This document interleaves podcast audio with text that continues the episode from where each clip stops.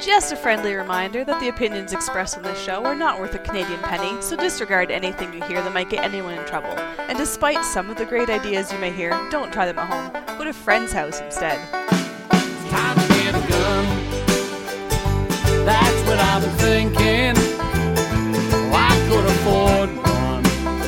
And if I did just a little less drinking, time to put something between me and the sun.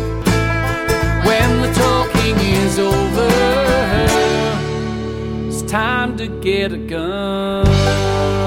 Good evening and welcome to episode 155 for Slamfire Radio. Today is May the 13th, 2016. Hey, it's Friday the 13th, everybody. Giddy up. Mm, yeah. I'm one of your hosts, Kelly Lynn, And I'm Adriel Michaud. I'm Trevor Frillot. and Matthew's missing. He's on assignment. He MIA. is.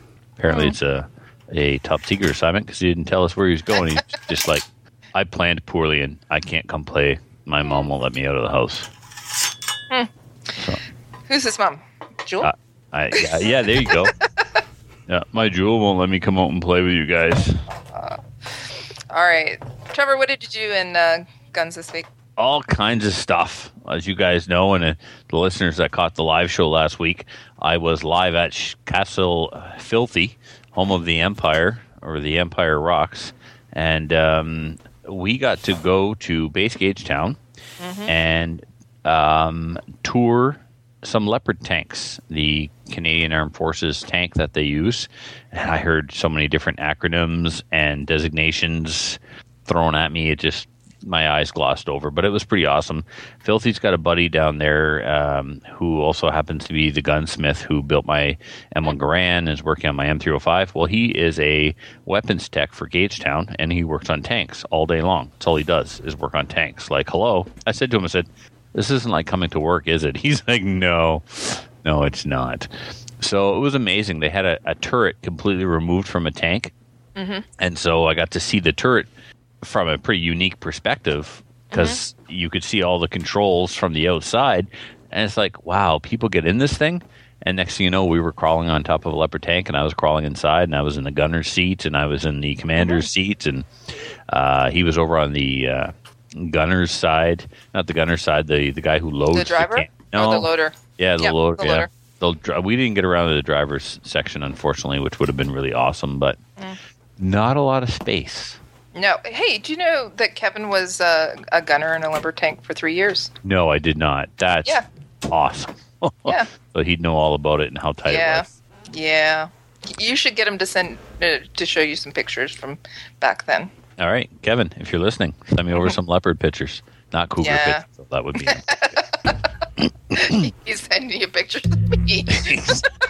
Thank you for stepping up and going there. That's awesome.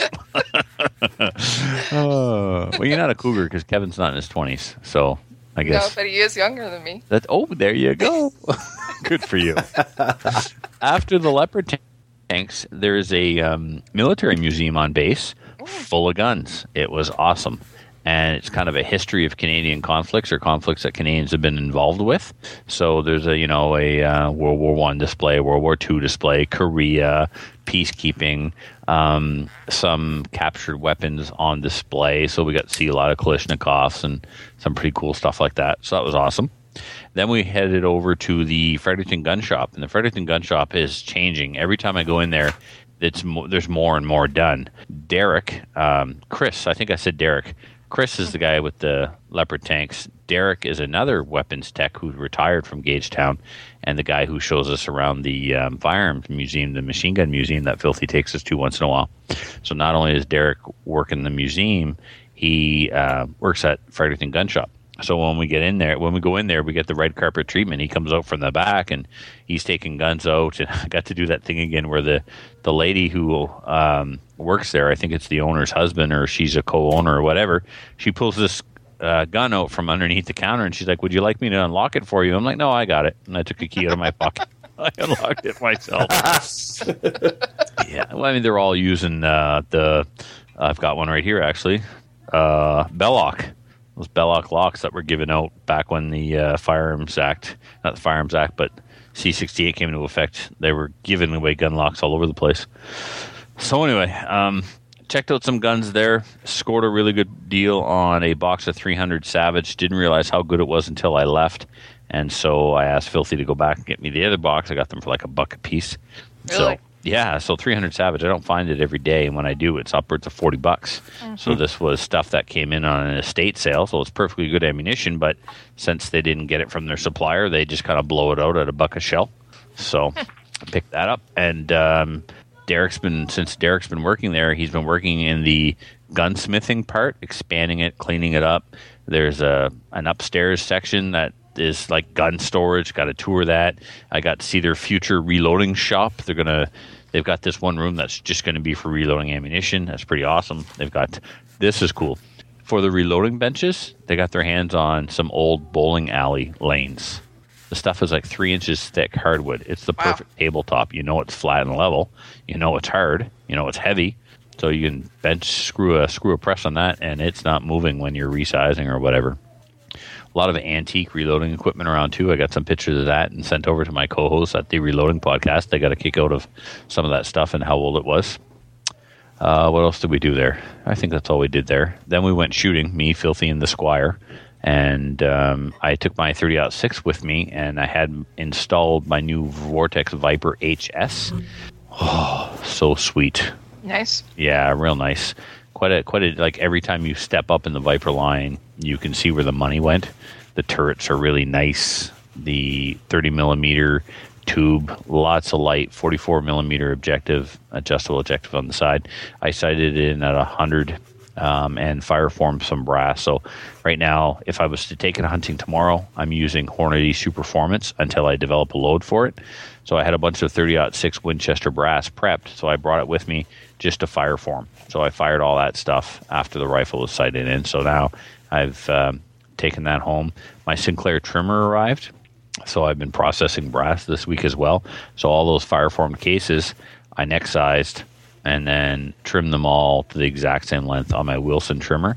That Wilson trimmer is amazing. It's touted to be the world's most accurate trimmer, and I believe it because those cases come off of there absolutely the same. Like I run everyone through the calipers when it comes off, and there's not a you couldn't you, you take better calipers than I have to see if there's a difference between the cases when they come off of the trimmer.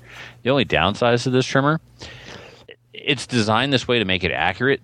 The piece of brass goes inside a die essentially that centers the brass in the press or into the trimmer, and it's it ensures that you've got co- perfect contact between the cutter head and the brass, and it holds the brass in the trimmer basically the same way it would hold it in the chamber of your rifle.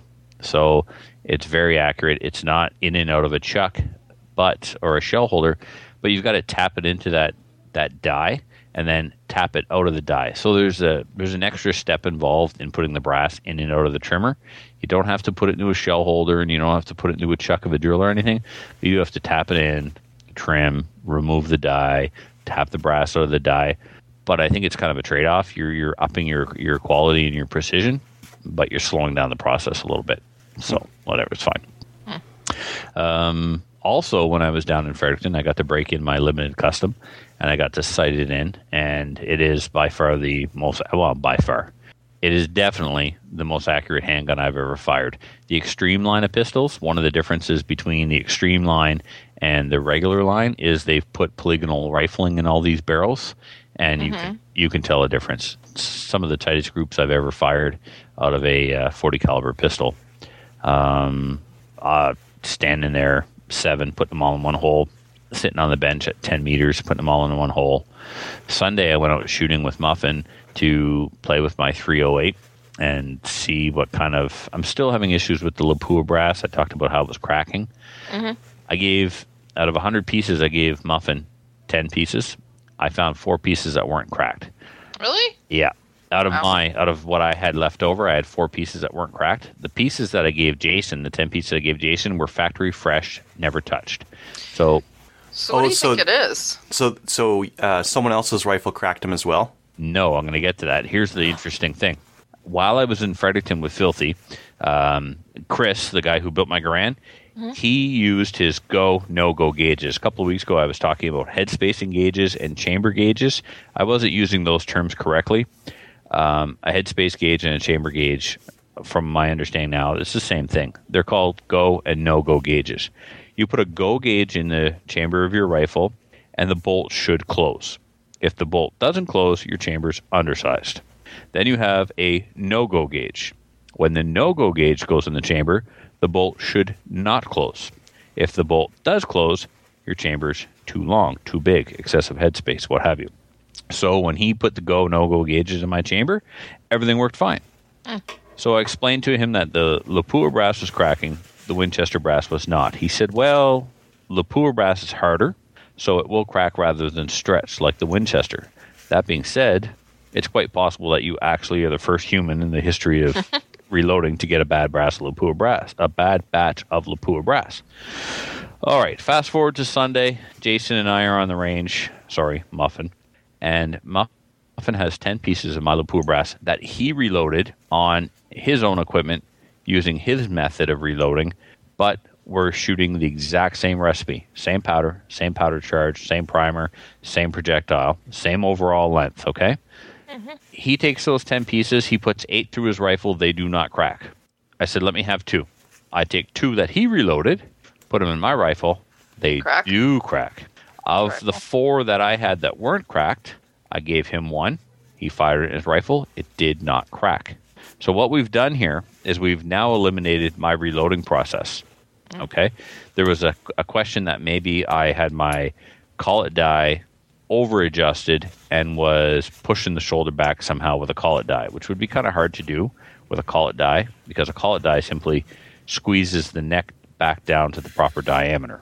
Hey, uh, So- Trevor, just just before you continue on there, Yeah, uh, just to, just to clarify for our listeners, because there's a couple of different ways a, a case can crack. You're talking about incipient uh, head separation, right? That is It's- correct. Now define that for the listeners. So it, it's it's just cracking near the base of the case. So Correct. Usually, what this happens in, in rifles that have uh, ex- too much headspace, and you reload brass like uh, uh, 303s are really common here in Canada. Uh, an Enfield typically has uh, a lot of headspace. You fire your 303, the brass stretches. You resize it. We use a full length resizer. You squish it back down, and then you go shoot it, and then you full length resize it. And and it, what'll happen is that the base of the uh, brass stretches so thin that on one of those shots you'll go to extract it and you'll pull the base of the case out and the rest of it will loosely stay inside the rifle. And sometimes they come out easily and sometimes not so easily. So uh, I went to see a local F class shooter who has been kind of out of the game for a while, but he he he builds his own F class rifles. He'll buy a blank that's been uh, threaded with the rifling, and he'll chamber it himself and put the threads on himself and put it into the action himself. He's quite knowledgeable, and he suspected that perhaps I was messing up in my reloading process, and he gave me a test to do. He said, "Go home, find a piece of brass that chambers into your rifle easily and correctly." seat a spent primer halfway into the primer pocket. When you chamber that piece of brass into your rifle, if you have excessive headspace, the primer will not be seated by the bolt into the brass. If your headspace is correct, the brass will push up to the end of the chamber and the bolt will seat the primer. And that is exactly what happened. So now I've conducted two tests that confirm I don't have excessive headspace in that rifle. Okay? by Muffin shooting a piece of the brass that I reloaded and it didn't crack, I feel eliminates my reloading techniques as a possibility for damaging the brass. I think it's got to be something to do with the rifle. Muffin loaded 10 pieces, fired 8, they didn't crack. I fired 2, he reloaded his way, they did crack. So, what I've done next is um, I, I took some of those cracked cases and I reloaded them again and I took 10 pieces of Winchester fire formed brass, I reloaded them, and then I prepped 10 pieces of federal brass that were fired in an RCMP Remington 700 308 rifle, or they were qualifying on the rifles, and I acquired the brass. So that brass didn't chamber in my rifle because it was- wasn't fired in my chamber, so I had to full length resize it, trim it, prep, I prepped it all. So now I want to see if that federal brass cracks, doesn't crack, stretch, doesn't, you know, whatever. At least I've got another variable to introduce in the equation now. Try Lapua, it seems to be cracking. Winchesters, all I've shot exclusively in that rifle. I've got a, I'm sure I've got brass that's been fired in the rifle three or four times already. No signs of cracking. So what's the federal going to do? I don't know. Now, if I do have incipient head spacing occurring, shooting that cracked Lapua brass could be risky in that the crack could get worse and I could have head separation and gases come back in my face through the bolt, what have you. So I won't put my, you know, uh, when I put the Fed or the uh, Lapua into the rifle, I'm going to stay clear of the back of the rifle, obviously. Just point it down range and look through the scope, make sure it's good, hold the butt stock, and get my head off of the rifle and pull the trigger to see if it, if it's actually going to fail. Maybe it's um, maybe the brass is hitting. It's in a TAC 21 chassis, and maybe when I'm extracting the brass, it's hitting the chassis on the on the way out at the exact same spot every time and causing a, a scratch or a ding on the outside of the case. I did the paperclip trick where you take a paperclip and make it like a hook and go down inside the brass to try and feel a, a damage inside the case. I can't feel anything. I had um, an XCR, and the XCR was notorious for denting or dinging the, the brass case as it ejected from the rifle every solid, single solitary time. So as I'm as I'm talking about this, it's occurring to me that who knows? Maybe it's just getting damaged during the ejection process. That can't be it. No, okay. No, that can't be. I'm just it. at a loss, man. Yeah, well, I, I mean, sometimes you go you go to exclude things and uh, you exclude everything. Yeah. yeah, I mean, I've had two tests done to con- to confirm head spacing, and and it's passed both times. So I don't know. We shall see. Anyway, while I was there on Sunday, after I was done doing that, I played with the Tanfoglio again. Unfortunately, I forgot my timer, but the gun is so smooth. It tracks so well. I had some IPSC targets set up at, you know, 10, 15, and 20 meters, and just I was practicing uh, draws and reloads and just some some real, real simple general drills just to get some get some trigger time on it. Basically, um, the trigger on this ext- uh, limited custom extreme is near 1911. It's as nice. It's as nice as any tuned 1911. Um, certainly not nicer, but it's the closest thing to a 1911 trigger I've seen in any firearm other than a 1911. And I mean, it just it doesn't get much better than 1911 trigger. Sorry, did I say 1911? 20, 2011. Sorry, my bad. So anyway, I, I got to showing off. There's a steel plate at our range at 200 meters away, and I'm sitting on the bench and I'm lobbing some some rounds down there at 200 meters at an eight inch steel plate, and I think I'm in the zone. So I asked Jason Muffin to sit down and spot me through his scope. So he comes over and he acquires the the uh, plate in his scope, and he says, "All right, go ahead, send it." So I launch one off, and ting! I hit the plate, and he looks at me and says, "See, man, you just needed a good spotter." It's all it's all me. I'm like, "You're right, thanks, man."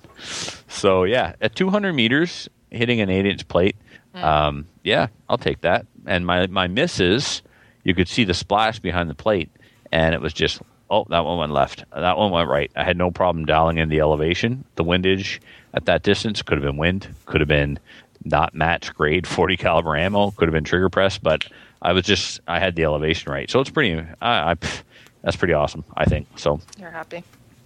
uh, I um, my limited custom came with a um, thumb rest on it. I got hooked on th- thumb rests on my IPSC pistols when I got my first 2011, and then I got my open gun. It also had a thumb rest, so I asked to have a thumb rest installed on this one. They did. Uh, there was a miscommunication at the shop. The shop owner installed the thumb rest on the gun. The shop employee threw a thumb rest in the box. So when I opened up the the, bo- the the gun case, there was a thumb rest on it and an extra one. So I'm like, oh, okay. So I called them up and like, you sent me an extra thumb rest by mistake. He's like, oh, did we? Okay. Well, I said, no problem. Send me a bill and I'll pay for it. So they gave me the honest guy discount because you know that's awesome. Honesty is always the best policy. Uh, so I installed it on my backup limited custom so that they feel the same. And what else? Uh, my Dillon broke. The parts arrived. Got that fixed. Got back to reloading some 38 special. And last night I did some casting of 40 caliber bullets. And tonight um, I did the powder coating of them. How'd that go? I tried the. I'm glad you asked because I did do something different. Andy Shan, um, Captain Andy, he's on our playing cards. He's kind of over being particular about it, right? He just throws the bullets in a Ziploc container with the powder, shakes it up, dumps them in a colander, lets the powder sift through back into the container, and then he dumps them onto the tray. Yeah. I'm like super OCD. I'm picking them out of the powder with tweezers. I'm standing them up one at a time. so tonight I'm like, the heck with it, man. I'm just going to take a dozen, throw them in, see how it works. How'd it work? and uh, it's a little messy. Like you do get flat spots on Mm-hmm. uh, where where it sits. Some you do, some you don't. Um, some of the powder gets knocked off, so I don't find you get as nice a coverage. It could be the powder I'm using, could be the shape of the bullet I'm using. I'm using semi wad cutters. I've seen him do it with uh, round nose first 45. I don't know if he does it all of his bullets this way, but uh, my only complaint is that I, I found that I was doing smaller batches. When I put them into the container and then take them out one at a time, I stand them up and I can get more on the tray. So I'm doing smaller batches, but I'm saving time. So am I getting as many done, or am I actually getting more done? It's not the jury's still out. I'm going to play with do it that way a few more times. It's difficult because my OCD wants me to stop and stand them up, but it is what it is. So. Have you tried the spray painting? I can't remember if you have or not. No, that's uh, the Squire. The Squire spray painted Right. cast bullets for his Mosin Nagant of all things, seven point six two by fifty four R. Who even cast for that? And then and then he spray paints. Yeah, Cheap bullets. Yeah, well, cheap everything, right? So worked. yeah, no, I've got to get a pile of casting done because um, I'm down to about two thousand rounds of what I would consider level three IPSC uh, match ammunition. You know, it's Cam Pro full metal jacket. It's all been chamber checked and it's it's all been chronographed and it's good match ammo. And I've only got two thousand, so I need to make as many cast bullets as I can, develop a load, and use them for practice and, and small matches. And I mean, it's it's time consuming, but it's basically free. Like I'm getting my lead for free, and it's just time. You're just putting in your time. Um, they and the cast bullets can be as accurate as full metal jacket bullets as far as consistency on the scale. Like this one weighs 174, this one weighs 173.8, this one weighs 174.1. You can get them that accurate if you want to, but we're not bullseye shooting. We're running and gunning, so it, you don't need that kind of. You know, I don't care if there's three grains difference between one bullet and the other, especially as long as it makes power factor. I'm good to go. So that's it for me. What about you, Adriel? Well, at the moment, I am cleaning off a uh, Pardus SL. I'd uh, taken it out to the range to kind of beat it up a bit to uh, to see what it would do. Is that when you took that kind of quasi video that I'm not sure wasn't staged yet? Uh, no, that was with the SS. That was uh, Okay. that was a different one. Okay. I I ran a actually I, I ran a full box of shells to to get that time. Oh, did you? But what Oh, time? yeah. I didn't see a timer. No, well, I mean, I mean, if you um, Look at the video. slow mo on the video, it's Uh-huh. uh, it's right around 0.7 seconds, but that's that's not like accurate to any. Oh, uh, me either. and- and My first much. one went to the floor. Like you're trying to get those times, just get it up and let it fly. Adriel, did you p- post that video? Where did you post it? YouTube. Oh, okay. Yeah. All right. Have you seen it? Well, I, s- I- I- you sent it to us, so I saw that, but I didn't actually see it on YouTube. So So that was 0.7 of a second. Yeah. Mm-hmm. Six shots. Yeah. Way to go. It's fast. I mean, the action's the action's capable of it. The action your- will do uh, 0.1 of a second. So I mean that the absolute fastest you could possibly run that shotgun would be for six rounds would be 0.6 of a 2nd But uh, yeah, 0.7 is good. I don't know. I got like a I got a really good burn on that last one, and I almost it was al- almost felt like I was bump firing it. It was just uh, nice and quick. What what that's good for? Well, not much. I can't use that in competition or anything like that, but uh, it's kind of fun, and it's a lot faster than I can run my uh, my Stover. So Well, it's there uh, you go. yeah, kind of fun to do that every once in a while. Uh, let's see. Okay, so yeah, I just checked my SL um, and some of the aluminum at the back. So I, I fired a whole bunch more three-inch magnums through it. Uh, I hadn't ta had taken a look at it uh, until now, and uh, yeah, it's got a it's got an imprint now of where the bolt was kind of hitting the aluminum at the back there.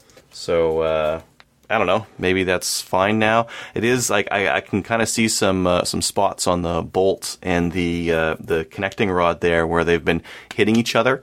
And uh, like on the slow mo of, of shooting this thing with three inch magnums, it does fling them like really really far. So it's uh, it's upgassed for uh, for three inch, and it's it's giving quite a bit of uh, uh, quite a bit more action on the action, I guess. Uh, what else we do? So I, sh- I shot the Pardus SS, uh, and uh, I got a, that 20 gauge SL. I took that one out. Uh, me and some buddies went and shot some squirrels at my grandparents' place uh, with Poor said squirrels. Parduses.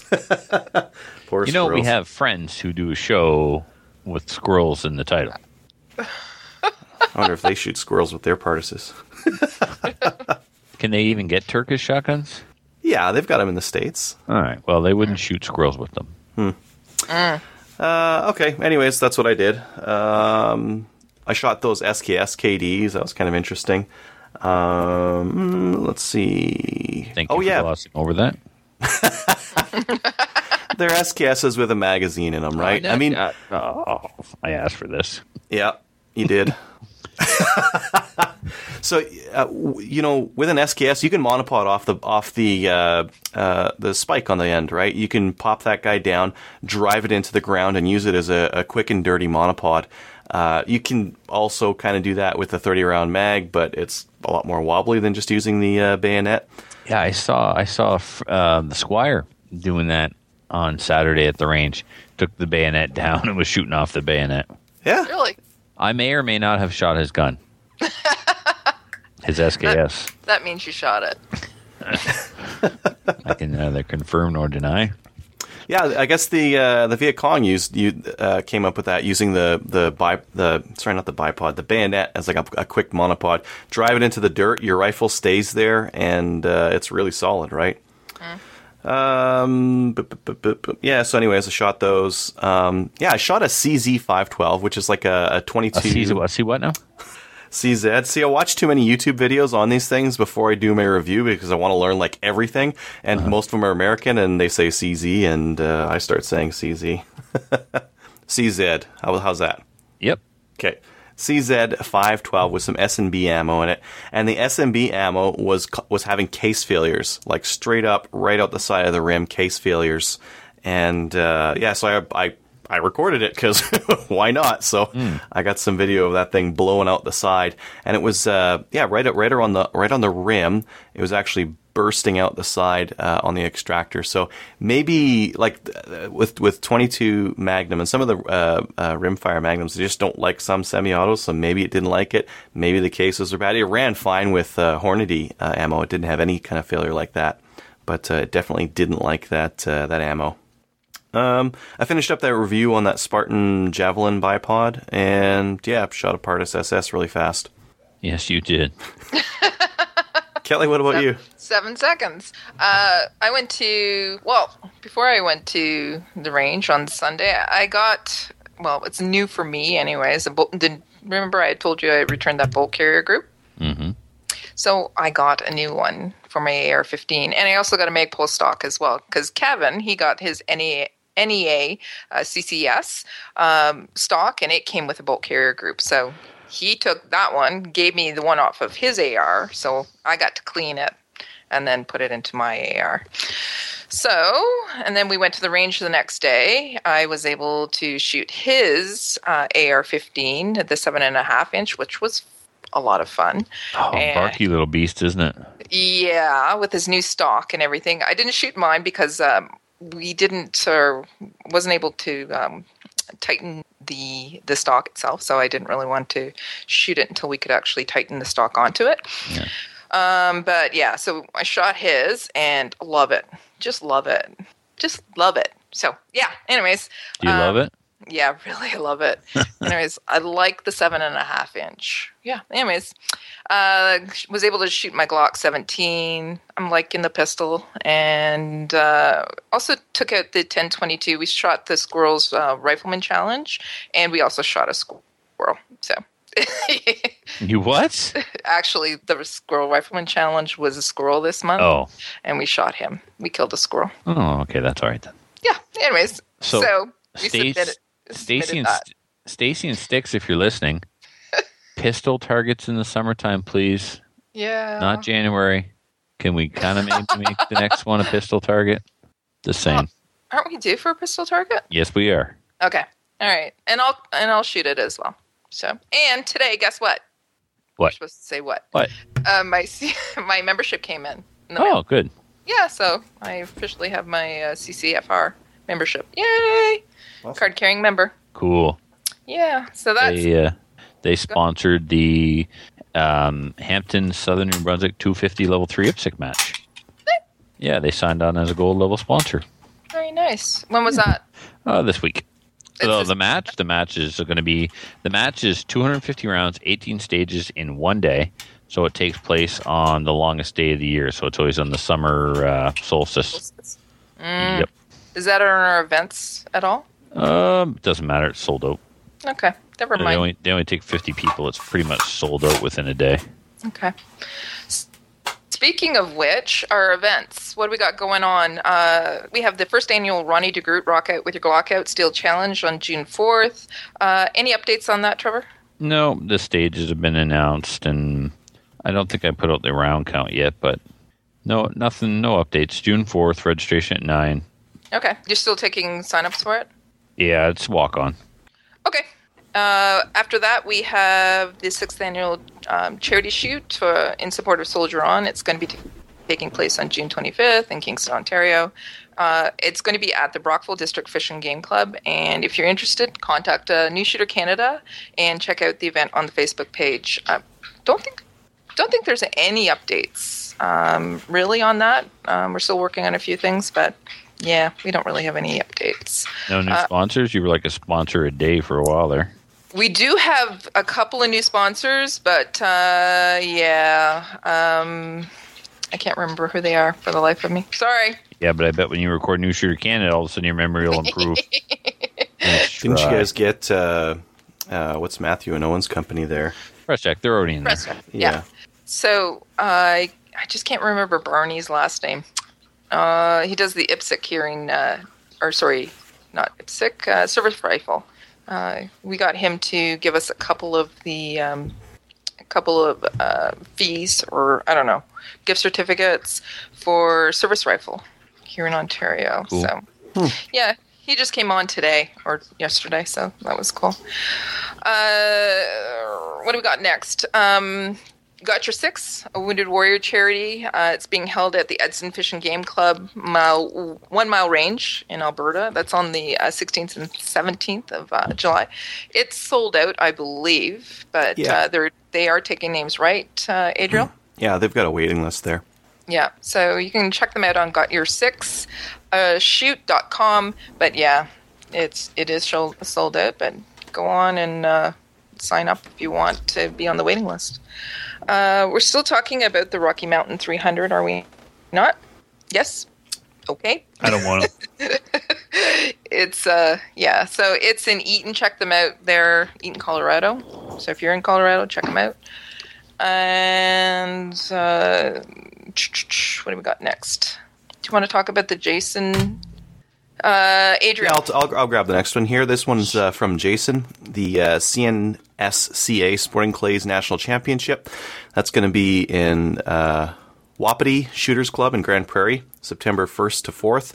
And uh, there's re- I'll, I'll throw the link into the uh, show notes uh, to register for that. Uh, that's national championship, so there's going to be random squadding on on site for that one. Um, consideration will be given though for spouses, children, and companions. If you're traveling or need accommodations, the recommended hotels that they have are the Holiday Inn and Sandman Hotel. Uh, do you want to talk about the uh, Stoeger I- Day there? Yeah, yeah, I can take the next one here. There's going to be a Stoeger Day that uh, the gun dealer and Stoeger Canada, are throwing at the Woodstock Pistol and Rifle Club. That'll be Saturday, June 4th, between 10 and 10 a.m. and 3 p.m. Uh, they're going to have a variety of handguns and pistols and a bunch of different kinds of calibers. You don't need a firearms license to attend or participate. Uh, Stoeger's going to be pro- providing new firearms, and they're going to be selling them at the end of the day at steep discounts. They said 25% or more, so uh, there's going to be a little bit of incentive to, uh, I guess, stick around till the end of the day. And uh, the entry fee is 20 bucks. So 20 bucks gets you three handgun tickets, a rifle ticket, a shotgun ticket. So you get to shoot all of those. There's barbecue and door pies. They're That's actually cutting, pretty good. yeah, they're cut, Sorry. yeah, it is. They're cutting back on these things. The first time I went to one was Glock Day at the Springfield range. I don't think we paid, and we got in line. We told them which Glock we wanted to shoot. They loaded the mag with five rounds. We shot it. And we got to the back of the line, and we went all day. Um, yeah, I'm pretty sure we didn't pay. The ammunition was sponsored by the Glock dealer, and I did the I did the right thing. I bought a Glock when I left. Right? I mean, it's what, you know they let me shoot for free all day. I feel like I should buy a gun, so that's what I did. And then the CFO was trying to catch the um, gun dealer in some. Yeah. They they were calling every, everybody who bought a gun to find out if they were able to take the gun home that day or not. It's like and they called a lawyer and they called an MLA and they got their ass chewed. Wow. Yeah, Matthew actually interviewed a liberal MLA that day. It was pretty awesome. He was at the range, was he? Yeah, he was there with his son. They were shooting handguns. See, liberal hmm. shoot. Just saying. Oh, don't even. Like, I will. moving on. Yeah, Okay. Cool ones do. Trevor, do you want to talk about what Mo sent in? Uh, okay, from Mo, steel match. Yeah, this is. Uh, I was just texting somebody about this. Petitcodiac is going to be putting on a steel match at the Petitcodiac Sportsman Club May fifteenth, starting at ten a.m. Uh, Twenty bucks, four runs at forty pieces of steel. They're going to take the best three out of four runs. Uh, you're going to need a holster, minimum of a nine millimeter. Going to do an open sight, or sorry, an iron sights division and an open. Excuse me, and an open division. Uh, 250 rounds to be on the safe side. Pre-register via Facebook or email. Um, no link or email address is included. Uh, just Facebook Mo Mo Hepworth. Uh, there was no email. Well, I guess here's the thing. You this was emailed to us, so we would just simply reply to Mo's email. So I apologize just for not. just Mo's, Mo's email. yeah. I'll throw it in the show notes. Okay. Cool. Yeah. But I mean, it's yeah. It'll be in two days, but whatever. Okay. Pre-registration is encouraged, but not required. So people can do walk on. Yeah, I'm supposed to go down Saturday and crash at Lorette's and then shoot on Sunday, but nope, not after training. Okay. I'm not driving to Petitcodiac, stay in the rain, shoot at steel, no matter how bad I want to shoot my new gun. Is that the forecast? Yeah, pouring rain till Tuesday. I was supposed to do range construction Friday night and Saturday, but Friday night's probably still a go, but Saturday will turn into a reloading day. So Well, you you only have two thousand rounds, so it's, just, it's sacrilegious. like I mean, no, I'll go through. I'll go through eight thousand forty in a summer, just forty. wow. Uh, no, I no. I've done that once my first summer, but I'll go through five thousand for sure. All right, so we have still one more event that we have on the list. It's the Western Canadian Challenge. It's it is open. It's uh, June thirtieth and July first. It's Sporting Clays Golden District Rod and Gun Club, and uh, the link on it uh, we'll post on the show notes as well. Um, news. So I put in there that the petition, the E111 petition, closed on uh, May 7th, and um, MP Bob Zimmer is sponsoring it in the House of Commons. It was actually the largest petition, e-petition to date. Did you guys know that? I did. That's amazing. Isn't it Yeah. ironic that we've got one MP Yeah. um, who's sponsoring a bill to declassify the AR-15, and we got another one who wants to take everything away. Oh, speaking of, you know, um, the story is that Bill 223 picked up a new sponsor. Yeah, the story was that it did, but then it didn't. Oh, People checked into it, and then it it wasn't. So figures. Someone uh, put it to recess or something like that, but they didn't actually sponsor it. They just said, "Let's Yeah. wait on this one," and it will now die. I think. Okay. yeah, so it went past the date. So yeah, we can get a clarification. You know who would be great for that? Bob Zimmer. Uh-huh. Just saying. Just saying. We should have him on to talk about that as well. Anyways, okay. I met Yeah. him. Did I meet him at the Stick to Your Guns CSSA dinner in Calgary? He's going to be at the one that's going to be next weekend. I'm not able to go to that one. I uh, I'm going to be doing an RO course, so Well, that's maybe. Anyways, we should contact him. maybe. Okay. So you put something in here, uh, Trevor. It's the FBI. FBI goes back to the nine millimeter. Do you want to talk about that one? Yes, FBI is returning to the nine millimeter because science. Yeah, so um, this story can be found on the, let me just get the website here, uh, thefirearmsguide.com. If you go to that website and click under gun news, you will find a link to this story. So, because it's it's fairly long, I didn't put it all in, but I, I do have some of it here. And thanks to uh, Rossinator for sending this in. The FBI solicitation for 9mm handguns generated a flood of questions from state and local agencies, many who carry 40. About to change, Immigration and Customs Enforcement, a division of DHS, currently issues the SIG 229 in 40, but allows agents to purchase and carry 9mm Glocks. ICE has a solicitation out for a new service handgun in 9mm. Some Army Special Operations commandment element command elements carry the Glock 22 and 40.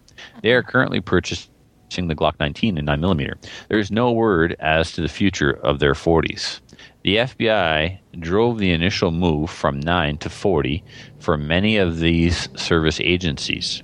As new details come to light about the FBI's ultimate choice, expect more details here. Here is in the um, firearms guide. Below is a statement. Below is a statement was prepared. This came off a website. This isn't the listener. This isn't me. Below is a statement that was prepared. That no. Below is a statement. Man, below a statement was prepared. The FBI training division to answer to Where's answer. Matthew? He needs Oh man, this needs some. There's some. There's some words missing. There's some extra words. Okay. no grammar. All right. Okay. Below is a statement that was prepared by the FBI training division to answer those questions and was intended for dissemination to law enforcement. I nailed that one. To law enforcement agencies. It was not classified law enforcement sensitive and has spread to civilians. I have confirmed its origins and feel that its release poses no threat to law enforcement while providing enlightening science paid for by taxpayer dollars to go to the public. Uh, some of the information was we're going to skip ahead here a little bit. There's the history of why they went to the 40, the 1986 Miami shooting. All right, so here's some of the justifications for why they're going back to the 9 millimeter. And again, this goes on and on and on. This is the only snippet I've included. F- and this is from the FBI Training Division, FBI Academy in Quantico, VA. Thank you. Executive Summary of Justification for Law Enforcement Partners. Caliber debates have existed in law enforcement for decades. Most of what is common knowledge, air quotes, with ammunition and its effect on human target are rooted in myth and folklore. Projectiles are what ultimately wound our adversaries, and the projectile needs to be the basis for the discussion on what caliber is best. Yeah, no question. 45 ball will do a better job than 9 millimeter ball, but a 9 millimeter ballistic tip or jacketed hollow point is going to do probably a better job than a 40 caliber ball. I mean, I agree with this. The the projectile is going to determine the rate and type of expansion, and that's what creates a wound channel. Not whether it's a 45 caliber hole or a 9 millimeter hole.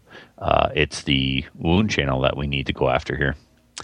Uh, next point. In all the major law enforcement calibers, there exists there exist projectiles which have a high likelihood of failing LEOs in a shooting incident, and there are projectiles which have a high ting incident likely likelihood of succeeding LEOs in a shooting incident. A high ting incident. What's a ting? I have no idea. Well, I like Jewel- the sound of it. Ding. yeah, Jewel has a rifle named Ting, but uh, I know. Um, handgun stopping power is simply a myth. That's right. it's all about the rifle. Uh, a single most important factor in effective wounding a human target is to have penetration to a scientifically valid depth. FBI uses 18, 12 to 18 inches. Man, if you're a human being and you're 18 inches thick, we're going to change your name to Arnold. I think I think that's to make up for uh, jackets Clothing or and yeah. yeah, sure. there's stuff in the way. Yeah. Yeah. Um, the RCMP were issued ammunition once that wouldn't go through a leather coat or a windshield. LEOs miss between 70% and 80% of the shots fired during a shooting incident. Mm, Yeah. Sounds about that's- right. Yeah. sadly. Um, contemporary projectiles since 2007 have dramatically increased the terminal effectiveness of many premium line law enforcement projectiles, emphasis on the 9mm Luger offerings. 9mm Luger now offers select projectiles which are, under identical testing conditions, uh, outmost, outperforming most of the premium 40, Smith & Wesson and 45 auto projectiles tested by the FBI. 9mm Luger offers higher magazine capacity, less recoil, lower cost, both in ammunition and wear on the weapon, and higher functional, functional reliability rates in FBI weapons. That's always been one of the complaints about the 40. The gun is the same size as the 9mm, typically in a duty gun.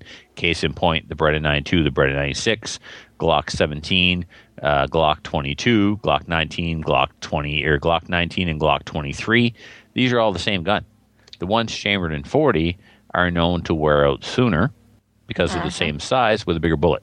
Yep. I mean, you look at a 22 rifle compared to a 50 BMG.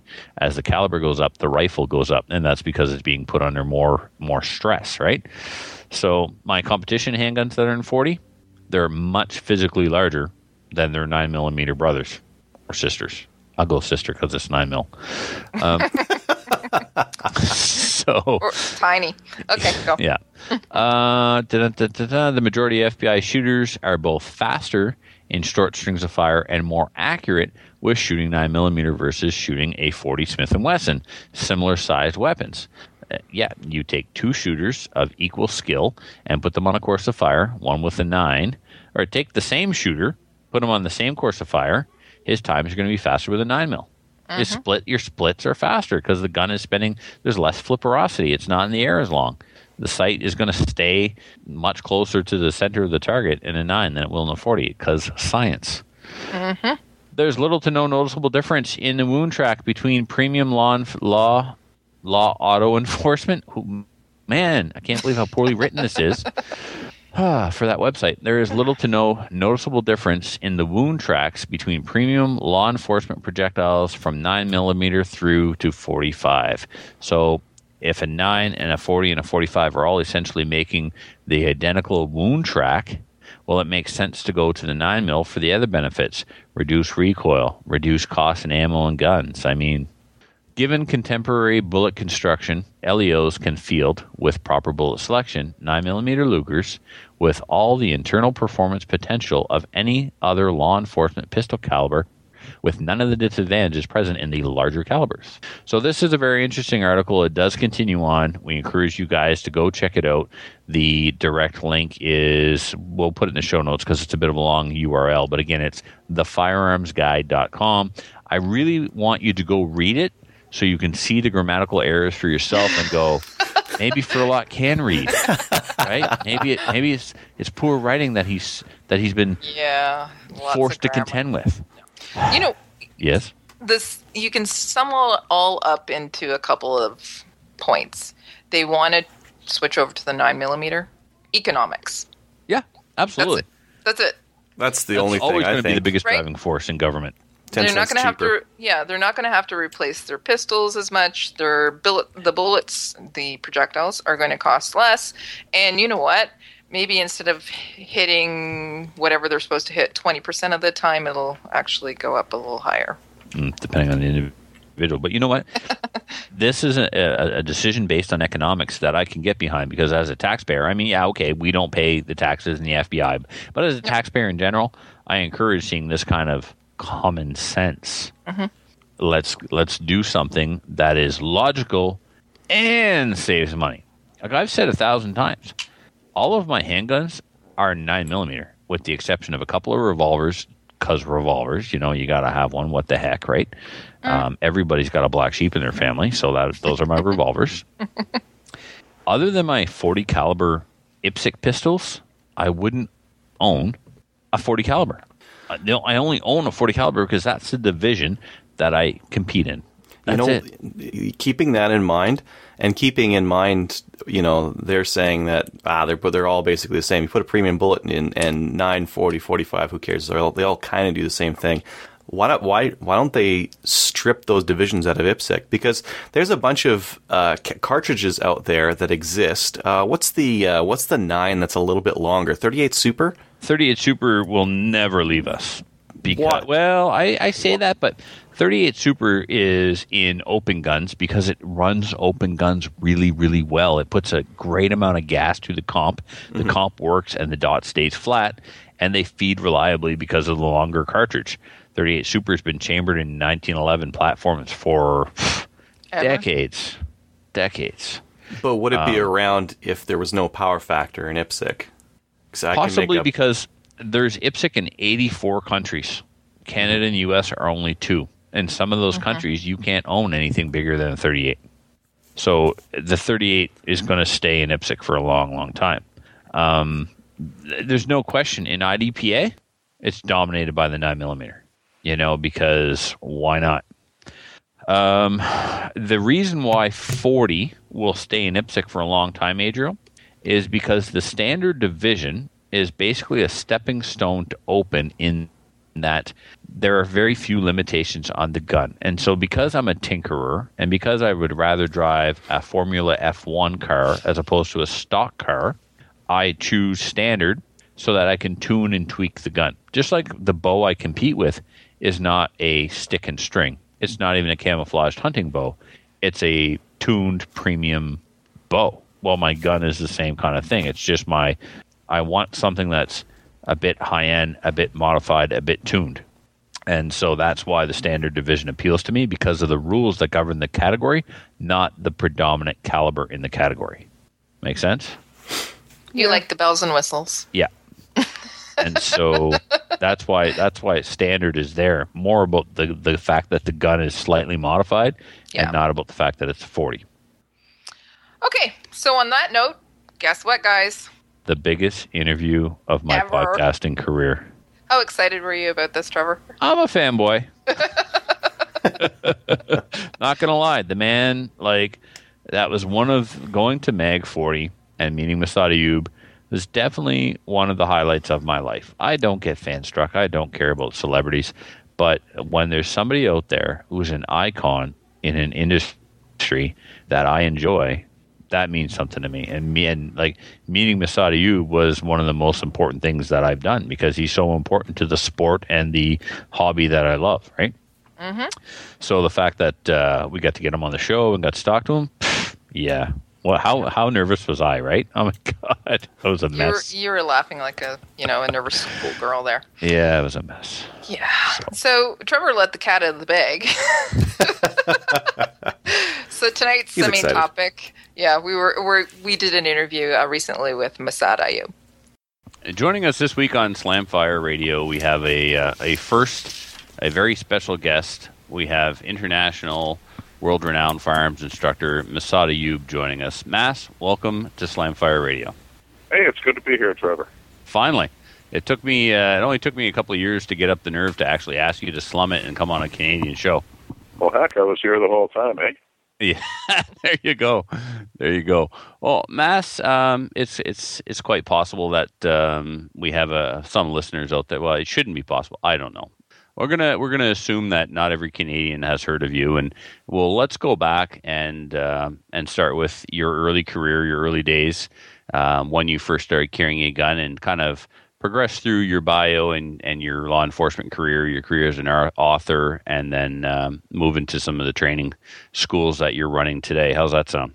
Sure, fair enough. Uh, I was basically uh, uh, third generation uh, of immigrant uh, grandparents.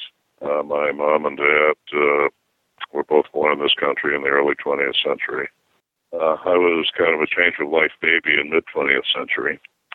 Uh, the gun legacy that I inherited on my dad's side, uh, both he and his father had been in shootouts with armed criminals, and both had prevailed. So by the time I came along, um, guns in the house and in the family place of business, uh, my dad owned a jewelry store, uh, were, you know, about as everyday as, you know, coffee cups. Uh, my dad started me shooting when I was four years old with a 22, uh, handguns at nine. And when I started working part time in the family jewelry store, part of the deal was, kids, you're we've got the guns here, we've got the guns here, and in case you can't reach one, if you're going to work here, you're going to carry one. Uh, we were in Concord, New Hampshire, uh, where the license plates say "Live Free or Die." Uh, interestingly enough, they're made in the state penitentiary, but I digress. um, and basically, the law in New Hampshire then and now actually was that you only needed a permit to carry loaded and concealed in public. Now, a place of business open to the public under New Hampshire law would be in public. if, however, you are an employee and authorized by management to carry a gun, so long as you remain inside the premises, no permit was required, and there was never an age limit.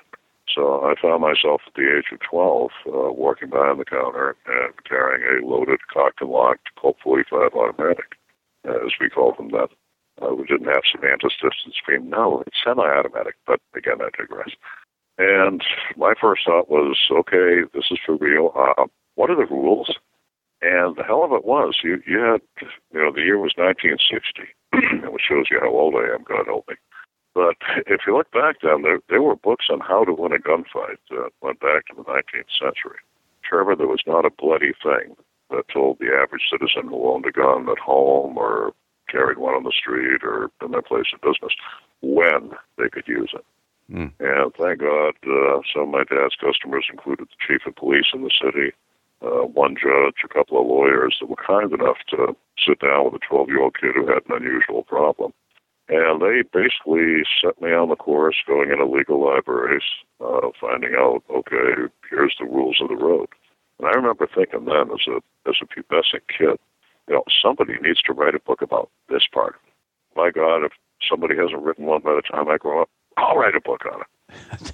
That's certainly and saying like something. Long story short, yeah, well, well, we can't get roles of life I fulfilled.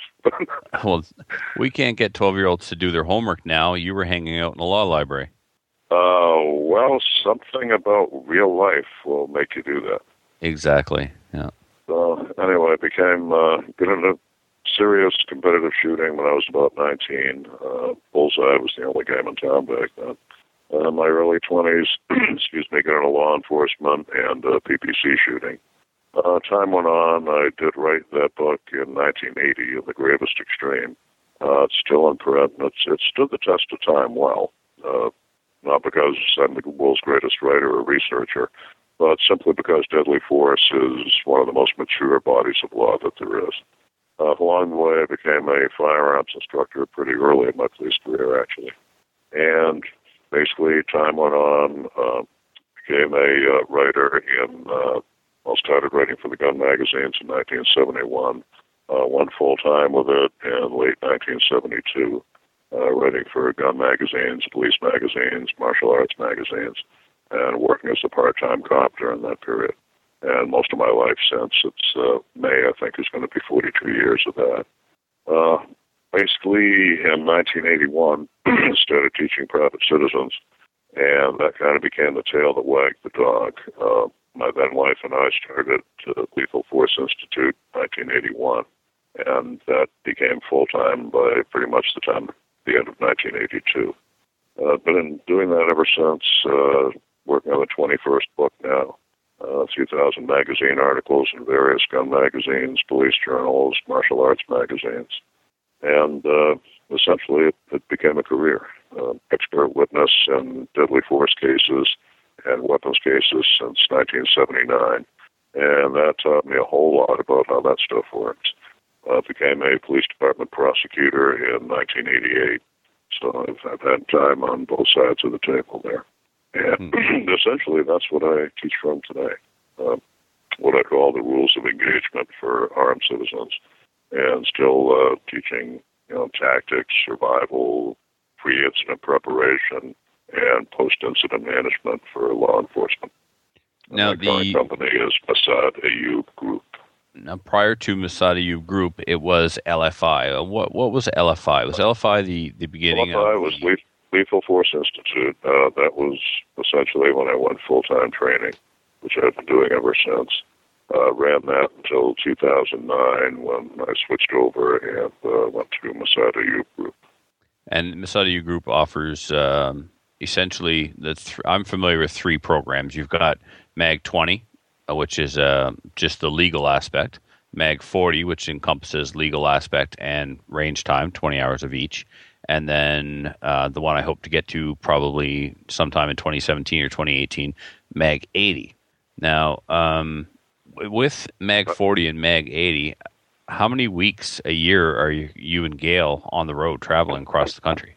Uh, most of them, I'm afraid. if, uh, if IRS ever tells me your legal residence is where you spend most of the time, it's going to be extended stay hotels USA. There you go. So you're certainly not. We, we enjoy down. it. We we meet the we meet the best people in the world.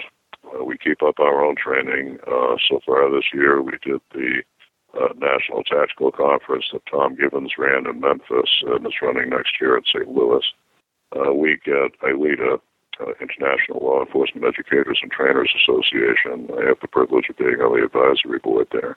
And Gail and I just got back from a week, excuse me, a week at Bill Rogers Shooting School in Georgia, and the advanced course, which was just the most fun week we've had so far in 2016. Excellent. Well, it was certainly um, good timing that I asked you to come on when I did then, because I I figured it would take quite a bit of scheduling, and it uh, it worked out quite well. I caught you on one of those rare opportunities where you were at home. Well, actually, the phone interview, son, we could have done on the road. Not Fair enough. Yeah. We do. Uh, Uh, we ride on the road. We do.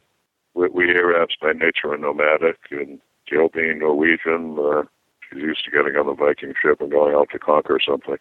That explains a lot. Now it, it's all coming together. The whole predator. Yeah, that explains a lot. the genetics. Yeah, exactly right. So, Mas, let's uh, let's dig into Mag Forty. Um, what is it, and where do they take place, and what is involved in- in a Mag Forty, and why should someone take one? Well, we do, we do them throughout the United States.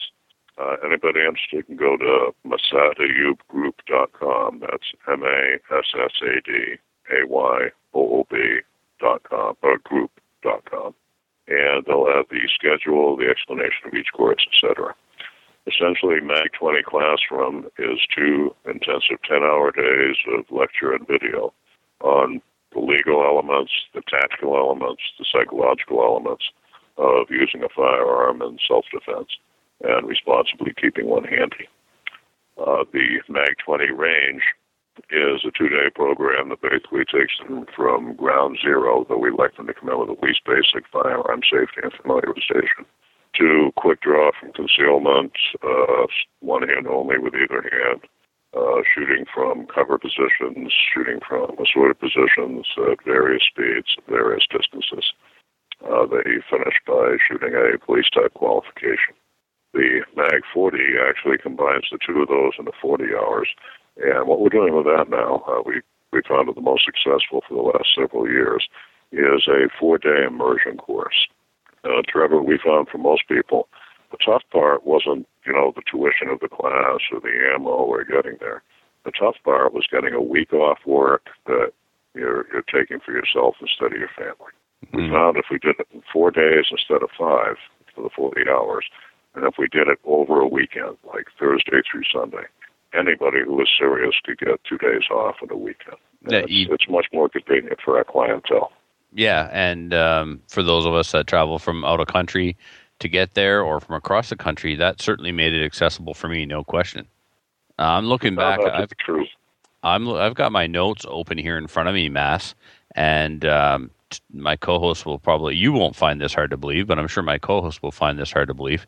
Um, we spent 20 hours in the classroom, and I have 17 typed pages of notes. So I hope you talk- archived them, and I hope you've got them where your attorney can use them uh, if, God help you, you ever need to use the gun for its defensive purpose. Yeah, that was the whole idea, right? To come home and make a list of the articles and the books read and the notes and seal it all up and mail it to myself. Yeah, the key reason for that, for anybody who, any listener who came in late to the concept, uh, one of the big canards in this business is, oh, a good shoot is a good shoot. Know, whenever I hear that, I think, yeah, and next December 24th, uh, late at night, a little fat dude in a red suit is going to come down your chimney and give you some presents, too. Mm-hmm. Uh, it's not a good shoot until the criminal justice system and the civil justice system have determined it to be such. We found that it's real easy for, in, in this society, yours and mine, where you know the entertainment media and the news media have so demonized guns and gun owners in Canada and the U.S. alike, that it's real easy for a defensive shooting to be painted as something other than it was. And really, the whole program uh, at the the 20 and 40 level is dedicated to showing you where those pools of quicksand are and showing you how to avoid them. Uh, you asked about the uh, the Mag 80. The Mag 80 is a much more hands-on class. I would say a Mag 40 is probably 65, 70 percent classroom. Uh, the cl- that reverses, and in the Mag 80, it'll be 30 to 35 percent classroom on tactical elements. We spend less time on the deadly force elements, but the time that we do spend is geared more toward instructors, investigator level, uh, the, the real fine points of it. And for attorneys who attend, it's worth uh, two hours of uh, CLE credit, continuing legal education credit in the United States. The shooting gets a lot more intensive. Uh, they're shooting while they're moving. We show them more subtleties and geometry of shooting from behind cover to maximize your protection. The distances extend farther, and the pace of the shooting increases. Uh, they'll learn weak hand draws if their dominant hand is taken out. Uh, not just one hand shooting, but one hand only reloads and jam clearing with either hand, uh, semi automatic or revolver. And we go very heavily into the hand to hand element, uh, focusing on gun retention, preventing the other guy from getting your gun away from you, and if necessary, getting the other guy's gun away from you. Uh, we found it a, it's a much more physical class, obviously, but we found it also to be uh, a much more fun class. Mm. Uh, finally, finally, there's the Mag 120. Uh, that goes uh, still farther beyond. The shooting still gets faster, still gets farther. Uh, they have more complicated shooting problems to solve. The uh, gun retention element uh, becomes more intense. Uh, we go into the long gun at that point, the uh, the carbine and the shotgun, uh, primarily focusing on the home defense context. And uh, basically, the qualification in in Mag 40 is a standard speed police course. Your final qualification in Mag 80 will be the same course done twice as fast, and in Mag 30 it'll be the same course of fire done three times as fast. It's a pretty challenging program. In in venues where we can do it, which is most of the states now in the U.S., uh, there'll also be an introduction to fully automatic weapons. Uh, usually the M4, the MP5, the Uzi, the, the common ones they're likely to encounter if they ever need to pick one up. Uh, the likelihood of that is not great, but I figure by the time they spent their third week listening to my droning voice, they deserve some fun out of the deal. That's another reason we've got the full auto in there. Amazing. Excuse me while I wipe the drool off of my microphone. In order to attend MAG 80, it's my understanding that you are required to be a MAG 40 graduate. Uh, to, attend 80, you have to be a 40 graduate. It's a non-negotiable prerequisite. And a MAG 80 graduate to attend the MAG uh, 120. Perfect. Okay. And So I have two LFI new one- uh, if, if, if they trained with us earlier, an LFI 1 graduate is equivalent to a MAG 40 graduate. LFI 2 graduate is equivalent to a MAG 80 graduate. And LFI 3 graduate would be equivalent to a uh, MAG 120. Okay. Um, when I had attended MAG 40 back in 2012, uh, it was my understanding at that time that you had had some previous international students. Are you getting students other than Canada as well? Oh yeah, we've had them from Hong Kong. Uh, we've had them from Fiji, uh, France, Belgium, England. Uh, actually, I used to teach every year in England. Uh, quite a few from South America. Uh, several German students. Uh, South Africa, we get the occasional South African student, but uh, in the past I used to go there to teach. It was a great excuse for a vacation. Mm. And uh, are there a lot of uh, signed one dollar bill and five dollar bills up here in the north? I'm not sure how many fives. I'm sure there are some. As I recall, you did pretty well. I got a one, but you owe me a five. I owe you a five. yeah, I'm going to get my five. Well, all you got to do is sign up, take the refresher course. Anything you've taken with us is half price tuition. Right. You'll have another crack at the five, and you'll make it up on the volume. Perfect. uh, I'm definitely going to be looking uh, looking for a Mag 80. Um, are you Yeah, are you still basically for the, for the for the listeners? What we do with the bills, uh, we Oh, encourage right, yeah. competition among the students. We think competition is uh, it's not the same as being in a gunfight. You know, the old saying, a match, a qualification. Well, that's not a gunfight. I, I totally agree. We all agree. What everybody misses is a gunfight is a pistol match. And whichever of you has more experience running that gun under pressure on autopilot is going to have a significant advantage. So one of the things we do, we uh, everybody puts some money in the pot. Uh, there's a uh, cash prize for top shot in class.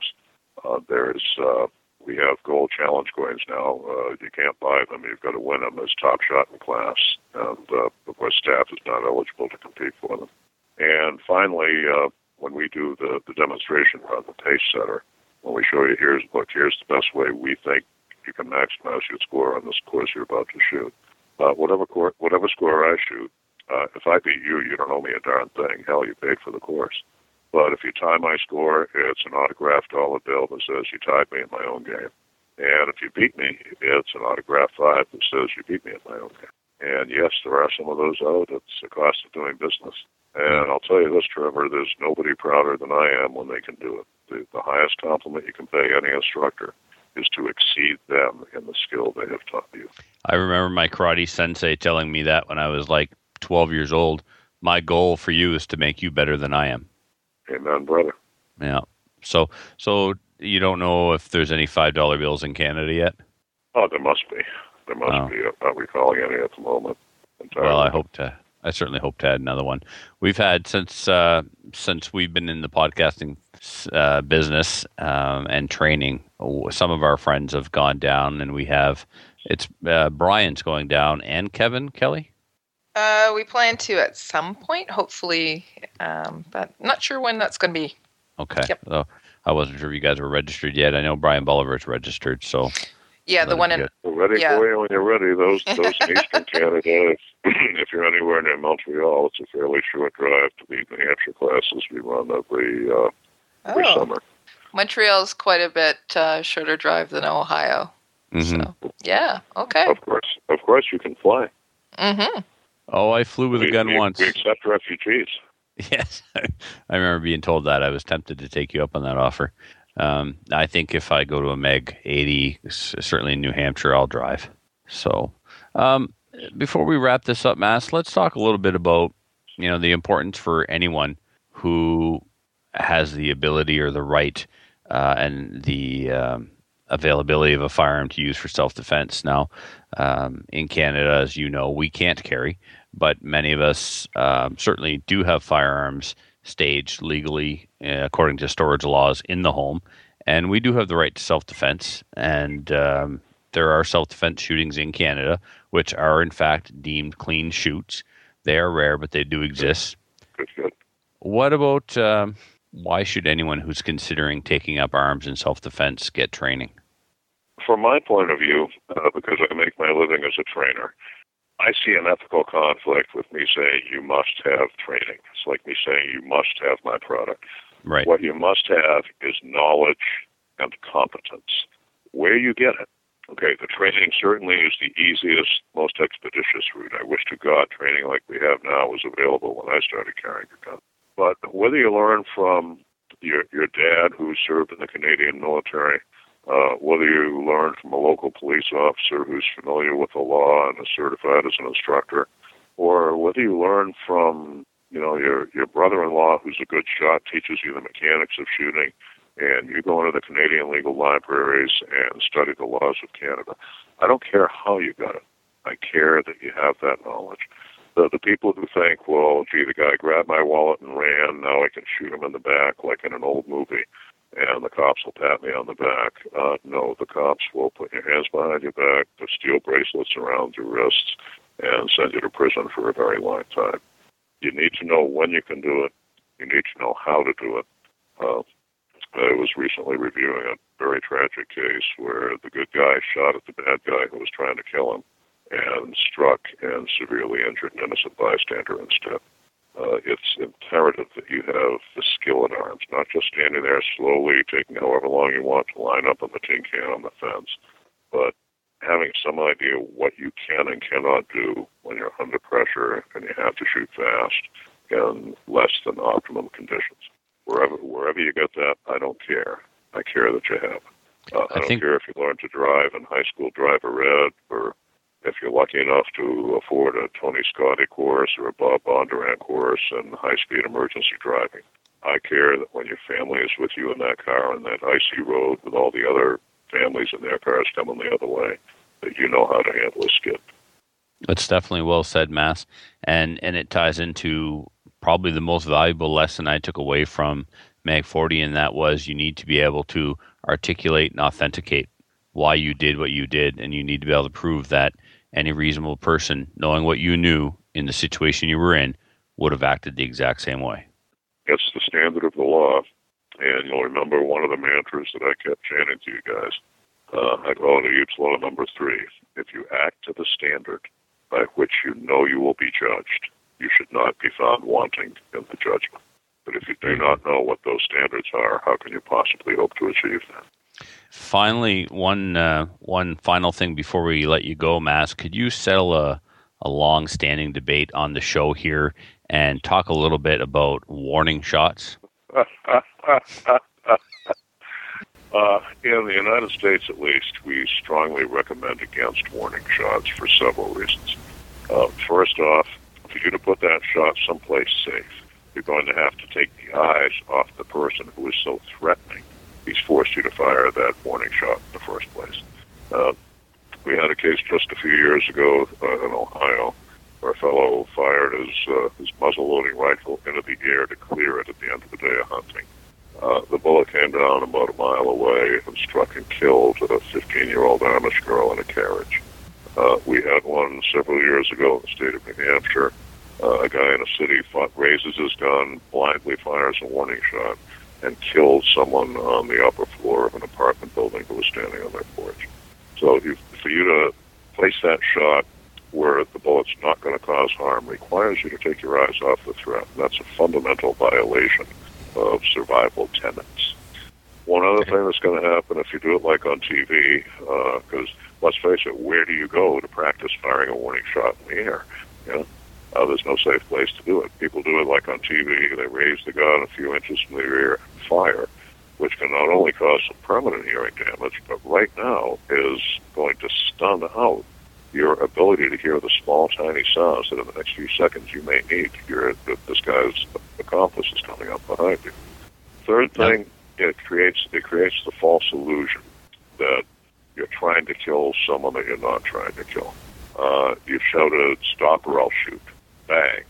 I found in many of the cases that I've done since 1979, there are a lot more ear witnesses who hear the gunfire and hear the shouts and the screams than there are eyewitnesses who actually saw what happened. And the witnesses say, "Yep, he said he was going to shoot him, and then he did. I heard the, I heard him yell, and I heard the shot."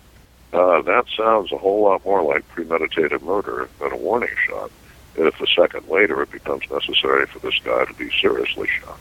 Uh, there's also Murphy's Law. If your gun is ever going to malfunction, it's probably going to malfunction on the warning shot. Uh, the, the great world champion Ray Chapman God rest his soul, I learned a lot from him. Uh, he used to invoke what he called Chapman's corollary to Murphy's Law. Murphy's Law is if it can go wrong, it will go wrong. Chapman's corollary was the likelihood of something going wrong and your weapon failing you will increase in direct proportion to how desperately you need that weapon to work. Finally, if your gun is a five-shot 38 special, each warning shot is sending 20% of your survival capability somewhere into the stratosphere and in an instant you may need it as directed fire to save your life and the lives of your family. So for all those reasons and more, we strongly recommend against warning shots. Those are all some fantastic reasons, Mas. But all seriousness aside, is there? Can, can you say without a doubt there is never a good time to fire a warning shot? You know, I can't because I've seen cases where the warning shot did work. All right, that's all we have time for, folks. Oh. Thank you very much, Mas. It's uh, been a pleasure. I feel like that was set up. Sounds like someone has a different side of the argument. Uh, basically, what, what I've seen is it's almost 50 50 whether the warning shot makes them realize, oh crap, they mean it, I better stop now. Or they keep coming at you, or they go into hyperspeed and set a land speed record escaping. Uh, there have certainly been cases where it's worked. Uh, I had the privilege of knowing uh, Charles Skelton, Skeeter Skelton, and when he was uh, a young deputy in Texas, he had one case where a guy with a butcher knife is terrorizing people in a little general store. Charlie walked in the door, drew a Smith & Wesson 44 special, told the guy, drop the knife. And the guy basically says, expletive, expletive, deleted, you. Charlie says, drop the knife or I'll have to shoot you. The guy looks at him and said, expletive deleted? You! Charlie knew the building. He knew there was nobody in the ba- no basement that, you know, if he fired on the floor, anybody could be hit. So he put a 250 grain Keith hardcast semi wad cutter bullet between that guy's feet into the floor. And the blast of that shot was almost drowned out by the clatter of the drop knife. so every now and then it does work. Yeah. But what, when you've got the entire history of so many police, virtually every department in the United States forbids it, and I would expect you'd have something very similar in Canada. The the juries tend to see law enforcement, rightly or wrongly, as the gold standard of decision making with a gun in your hand. When you do something that every cop would be instructed, do not do this, it's unbelievably expletive deleted stupid, and you have done it. You'll find it's a whole lot easier to justify a warning shot to another shooter on the internet than it's going to be 12 non-gun owners on a jury. Yeah, absolutely. I've uh, it, it, it's sort of the running joke here that this is my hill to die on. I've uh, I've taken a stand for warning shots for whatever reason. It was a long time ago when I first said it, but they won't let me forget it. So I just wanted to make sure that I had an expert say that there, it's possible that I could have been right once. I, I know that I'm really not perhaps though. I should have said remotely possible. yes, perhaps. situationally possible. and there are also cases of people who have fallen out of airplanes and survived. This does not mean that jumping out of the airplane without the parachute while it's in midair is a good idea. That's right. Well, that's great. Uh, Kelly, Adriel, do you have anything from us before we say goodnight? No, it's just No. awesome having Yeah. you on. Yeah. Thank you for very much for coming on. Yeah. Oh, well, thank you all for having me. It's been great to meet uh, Kelly, Adriel, and Matthew, if only by telephone. And hopefully we'll see you at a class sometime. That would be great. Yeah, it would be. Absolutely. Well, thanks for, thanks again, Matt, for taking the time, and uh, we look forward to hopefully speaking to you again in the future. Thank you, and I wish you and your listeners all the best. And once again, we just wanted to say thank you to to Maasen for coming on tonight. So, Yeah, that's awesome. Yeah, yeah, it was awesome. Trevor, Yes, are you are you recovered? I think I'll be okay. Can I have this first email because the person who wrote in this email is Yes. probably like second, just behind Mas for me. Oh, really? Yeah, no. Okay. but it is somebody I'm very much looking forward to meeting and hanging out with. Uh, we have a lot of, um, not a lot, but we have enough private messages going back and forth uh, on Facebook to, uh, I, you know, this guy would have been my dream roommate in university, but probably both of us would be in jail today. You would be in so in trouble. You're absolutely right. We would be a horrific influence on each other. You, So- yeah, I- yeah, if you haven't already guessed, this email comes to us from Brian Sheets. He's one half of uh, Valkyrie Defense, the nicer, kinder, gentler half, but you know, he's still one half nevertheless. uh, really? Well, he hasn't threatened to kill me. The other guy kind of, you know, Yeah, that's true. yeah. So, but it's not like I didn't bring it on myself. Anyway, Yes, that's true. Brian says, "Hey guys and gals." I'm a little confused by that last part. yeah, because it's plural. There's only one gal. Yeah. Anyways, eh. Well, Go. your awesomeness is enough. That's what it is. yeah. All right. So Brian says, I'm disappointed I missed the live show. Single dad stuff and all. The audio version was enjoyable. The reason I wrote in was to share my re- my recent experience with new hearing protection I have switched to recently. Mm. At the beginning of the year, I was having a lot of issues with my hearing. As Valkyrie Defense Group's classes have grown in size, I started noticing I was having temporary threshold shift more frequently and a constant ringing in my right ear. After having my right ear go completely dead on me for about three days, ooh, that's not good. After a large class, I realized I needed to do something. I'm only in my 30s. It's not like I'm as old as Trevor, where hearing loss is expected. And it's not about the age, it's about the abuse I put them through in my university dorm room with 440 watts of stereo. Uh, in the past, I've done what you all. Have, uh, in the past, I have done what you all suggested and worn a set of Howard Leight electronic muffs and a set of earplugs underneath. Turns out the cups on mine were so worn and old they were cracking and not sealing at all. I ended up biting the bullet and buying a pair of MSA Sordin Supreme Pro X's with the with the gel cups. Yes, they are pricey, but they are the most comfortable things I have ever worn. No more end of range day headaches. That was common in my old Howard Leight muffs. I have worn these nonstop for about 10 hours with zero fatigue. I think Tommy is using the same kind. And, it's def- and you know what? You only have one set of eyes, you only have one set of ears, and when they're gone, they're gone. They have to be mm. protected. When your your hearing loss does not, you don't re- recover from hearing loss.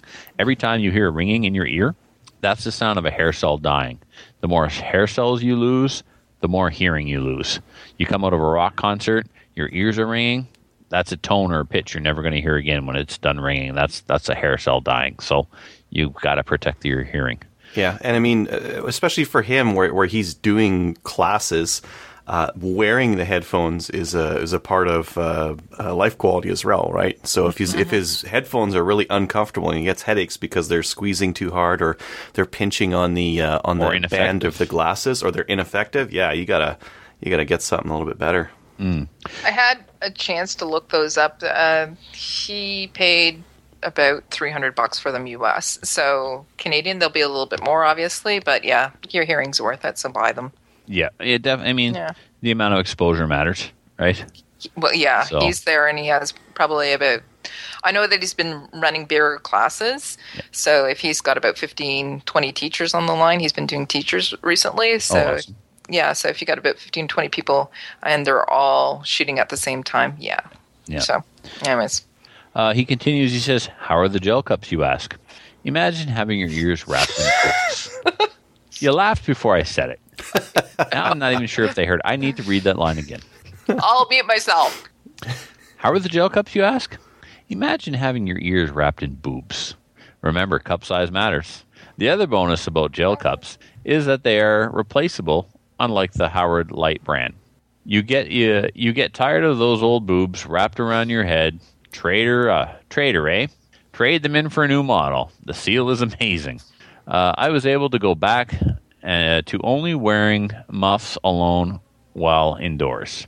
The biggest bonus is they're digital, so you can hear the talking even while gunfire is going off. Some call it technology. I call it witchcraft. I would, yeah, that is crazy because normally it cuts out, right? So you can hear the voices, but not the gunfire. Yeah, some of them will compress instead of do a cutout. Right. Yeah, the three hundred dollar ones. Well, no, those uh, those eighty dollar ones I have do the compression thing. Oh, really? But do they feel like your ears are wrapped in boobies? Mm, I I I would hold just a little bit short of saying that. See, I go premium for that. If my ears feel like they're wrapped in, bo- you know, I wonder how. That, never mind. We're moving on. Again, thanks for the show, and I'll include a link below for the Sordins. Brian Sheets, Oh, Valkyrie did that. Defense Group. Yeah, I'll throw that in the show notes as well. Awesome. Yeah, they're nice. Very nice. They don't look like boobs, but they're nice. Uh, he didn't say they look like boobs. He said your ears feel like they're wrapped in boobs. The gel cups are really nice, but I think they're forty or fifty bucks just by just on I their own. I think it would be awkward Just to the try and motorboat motorboat and shoot at the same time. See, see what happens when Matthew's not here? Yeah. All right. Forty four dollars Oh. for the gel cups and inserts. Hmm. Yeah. Yeah, hmm. But do they But- have an underwire? oh, okay. All right. Uh, Adriel, do you want to take uh, Archie Perry, please? you bet. Hello, Slamfire Radio. As your listeners may well be aware, my city of Fort McMurray has suffered a major wildfire event that has sent the city reeling. Mandatory evacuations forced out most residents midday on Tuesday, May 2nd, and mayhem has ensued as 80,000 people scrambled to safety north or south on the only highway out. So I mean, this this is the case with Fort McMurray. There's only one highway going in and out, and that's that's it. So 80,000 people is is too many people to try to move out on that uh, that many roads. As a member of an organization tasked to help during this crisis, I was able to stay behind rather than evacuate, but not to go home. My neighborhood was the second to be attacked by fire in, in McMurray, and one of those that was the most substantially hit. They say 70% of the homes there uh, were destroyed. Uh, included in that number is my home and gun and my gun, gun collection. The worst is that I had guns in my aluminum gun cabinet that I have never shot. Never had the chance. Now they're gone. The, the cabinet's gone too. Five thousand uh, dollars or five thousand rounds of ammo gone. Not sure. Uh, I'm very interested in getting back there to sift through the ashes and see what remnants I can find. I'm worried about heavy metals in the ash, such as lead. I wonder how the CFC uh, will want me to prove my guns were lost in the fire. Got to jump in right there, Adriel. Yeah. Um, Muffin's house burned, and he lost an AR lower. And my advice to Archie is get, get all of your correspondence recorded to the Canadian Firearms Center about this. Muffin only did it on the phone, uh-huh. and he's never gotten anything from them. He just called and said, had a fire, lost an AR, needed taken off the books. Nothing. They've not called them back and asked for a report from the fire department. They've not called them and asked for the RCMP. Nothing. As far as he knows, and he's kind of not always the most motivated individual, so he hasn't followed up like he should. Um, young guy, whatever, you know, he's letting it go, but it could come back and butt him in the butt. Someday they may come looking for that gun. Or maybe they're And just really provide it. understanding, really trusting. They just said, "Oh, okay, we believe you." Pretty much, Adriel, but that doesn't fly for me. You know, I need I Yeah. need some time. There's got to be a process for this. Well, I'm thinking because of the fact that there was so many homes lost that there will be a process that they're going to obviously, I right? guess, Yeah. So again, though, Well, get it all in get it all in writing, Archie. Make sure that you do it through email, um, registered letters. I don't know. Just make sure you cover your butt with written paper trail, some correspondence. There's going to be a lot of people there because Fort Mac, uh, a lot of those guys do have guns, and uh, Yeah. there's going to like there's a lot of houses lost. I think the number I heard was uh, 1600. So Yeah. there's a lot. My, There's going to be a um, lot in there that uh, that are going to be gun owners. I got a former student who graduated a couple of years ago, and he's out there working, and he's home right now because he's temporarily Homeless. Yeah, he is homeless. He lost his home. He thinks his truck is gone. Um, his company is either Suncor or Syncrude. I'm not sure which one. They're paying all the men Yep. uh, eight, um, 40 hours a week, Yep. eight hours Well- a day, even though they're not working. They're not making any overtime or anything, but they're, they're still getting paid. So that's amazing. Yeah. Um, he told me the you were talking about that one highway in and out. You had to go slow because of all the wildlife constantly crossing, black bears and deer up and down the road the entire time they were evacuating. Said it was insane. Yeah, they were Yep. running from the fire too, right? Yep. Yeah. Yeah. And I'll just continue here. Uh, I wonder if I can find a blackened, fire scarred receiver they will insist that I turn into them rather than throwing it out. Further, I was in the process of renewing my PAL when this all happened, and when I tell them I have no home, I wonder how they'll handle that information. Uh, many people have been sending donation money to the Red Cross. Uh, Trudeau said that the Canadian government will match uh, donations to the Red Cross. I can tell you I have not seen a single person or vehicle from the Red Cross in the evacuated areas. Um, now they're they're working in Edmonton here. Um, I know because they're they're actually asking for people who were affected uh, in Edmonton here. But given that Archie's in Fort McMurray, um, he, the only thing he's seen and he he just mentions it here is the Salvation Army. Uh, so he's, he's, he continues here. You know who I have seen? The Salva- Salvation Army has been here. They clothed me when I had no clothes, fed me when I had no food, and they are here supporting those of us who haven't uh, left at their own potential risk. The best part of this organization is when the disaster goes away, they'll still be here helping the homeless and others in need. Where will the Red Cross go? If you're going to donate, please send it to the Salvation Army. They're number one in my books. Uh, finally, I'm going to have to cancel on the shoot we had planned uh, this coming summer. Something's come up. Regards, Archie Perry. Well, Archie, as far as that goes, you're already paid, and if you lost your gun, I will get you a gun. I will make sure you have a gun there, um, and we will raise money to get you ammo. If anyone wants to help Archie out, Archie's been listening to Matthew and I podcasts since Canadian Reload Radio. Obviously, he's been with Kelly and, and Adriel since they joined the show. He's a loyal listener, super nice gunny. If anyone would like to help Archie, you can send a donation to the show through um, an EMT to Slamfire Radio at gmail.com. And uh, maybe the listeners can buy him a gun. Guy's lost everything. When Yep. Muffin lost everything, man, the gunnies rallied around Muffin. He was getting guns left, right, and center, and new furniture, and clothing, and cash. And so, listeners, you know, I know he's probably not the only gunny in Fort Mac, right? But he's one of ours. He's been with the show forever. He's kind of a friend of the show. And so, um, if you can, you know, flip a couple of bucks our way, and we'll start a little collection, and we'll get it to uh, we'll get it to Archie, and maybe we can replace one of his firearms. But don't back out of the course yet, Archie. It's still several months away, and we're not giving you your money back, so you might as well figure it out. No, no Well, refunds. no, I mean we have. We'll yeah, we'll, we'll be able maybe- to figure something out. Yeah.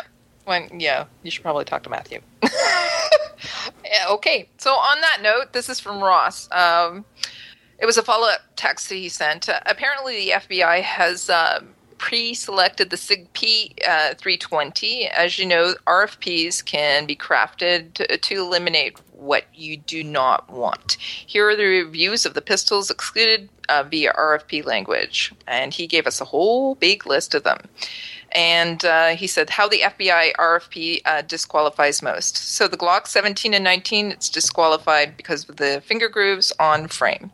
Uh, the Smith & Wesson M&P 9 millimeter disqualified. Trigger pull is 6.5 pounds. Barrel length is 4.25. and Smith & Wesson M&P 9C disqualified. Barrel length is 3.5 and capacity is only 12. So you guys, Yes. uh, do you know what he's talking about? The RFP disqualifies most. Uh, Can you g- give us a little bit more expand RF on that? Yeah, an RFP is a request for proposal, and it's Right. uh, a set of requirements that you put out uh, for companies to bid on uh, your uh, business. So they're saying we're looking for a new pistol in nine millimeter. Uh, here's a whole bunch of requirements, and the, and the requirements are such that only the pistol they really want is going to qualify. So yeah, Because they can't outrightly say, we really like the SIG P320, we want it. They have to say, we need something that doesn't have finger grooves and is of this particular barrel length and has this particular capacity, and uh, and eventually they'll get there, right? Yep. So they uh, also excluded the H and K VP9, and it was disqualified because of the finger grooves again. Uh, had lever mach- uh, magazine release and barrel length is uh, 4.09. The H and K P30 again disqualified because of the capacity of only 15. Uh, D and DASA action. So what is DASA? Double action, single action. Single action. Yeah. So finger grooves on the uh, frame. Uh, Ruger SR9 it was the barrel length is 4.1. Uh, no compact model or adjustable frame sizes. That's not true. It does have a compact model. The Ruger SR9 has the Ruger SR9C. Hmm. Now, adjustable frame sizes, mm, okay. There's there are very few guns out there that have adjustable frame sizes. Most Well, I of them think- do a grip. Yeah, and the see you've got the um, the back straps on the Glock, and the of course the VP9 is ridiculously adjustable, but um, uh, the uh, all the Ruger has is that little uh, rubber back strap in the back. That's more like a. Uh, it goes from a, a hump to a straight back like a 1911. It's kind of like the mainspring housing on a 1911. You either have a straight one or a humped one, or sorry, arched. Arched. Yes. Yeah. So he goes on to say Springfield XD9 is disqualified because of grip safety. See, that's the stupidest feature on a striker fired pistol ever. It is. Grip safety, barrel length at 4.0. Again, the Springfield XDM is disqualified because of uh, grip safety. Uh, the Walther PPX is disqualified because of the finger grooves on the frame, and trigger pull is only 6.5 pounds. Only? Walther- well, it- is it because it's too light or because it's too heavy? One or I the think- other. Yeah, I think I don't know. doesn't. Yeah, it doesn't actually say only. So Uh, I don't know. Anyways, maybe only 6.5. I don't know if it's a service revolver, right? Not revolver, pistol. Yeah. pistol. 6.5 is pretty light, isn't it? Um, not anymore. It used to be. Like I mean, some of them are ridiculous. Like there's the New York one trigger. It's like eight pounds and then twelve pounds, and the RCMP is like twelve pounds. Mm-hmm. So six point five is not light, but I mean the Glock is going to come in at five and a half. Okay. Again, Walther PPQ M- M2, the capacity is only 15, so they did have only in there, and finger grooves on the frame. The Walther PP9 was disqualified because of the finger grooves on the frame, uh, lever magazine release, and capacity only 15. The FNS9, sorry, it was disqualified.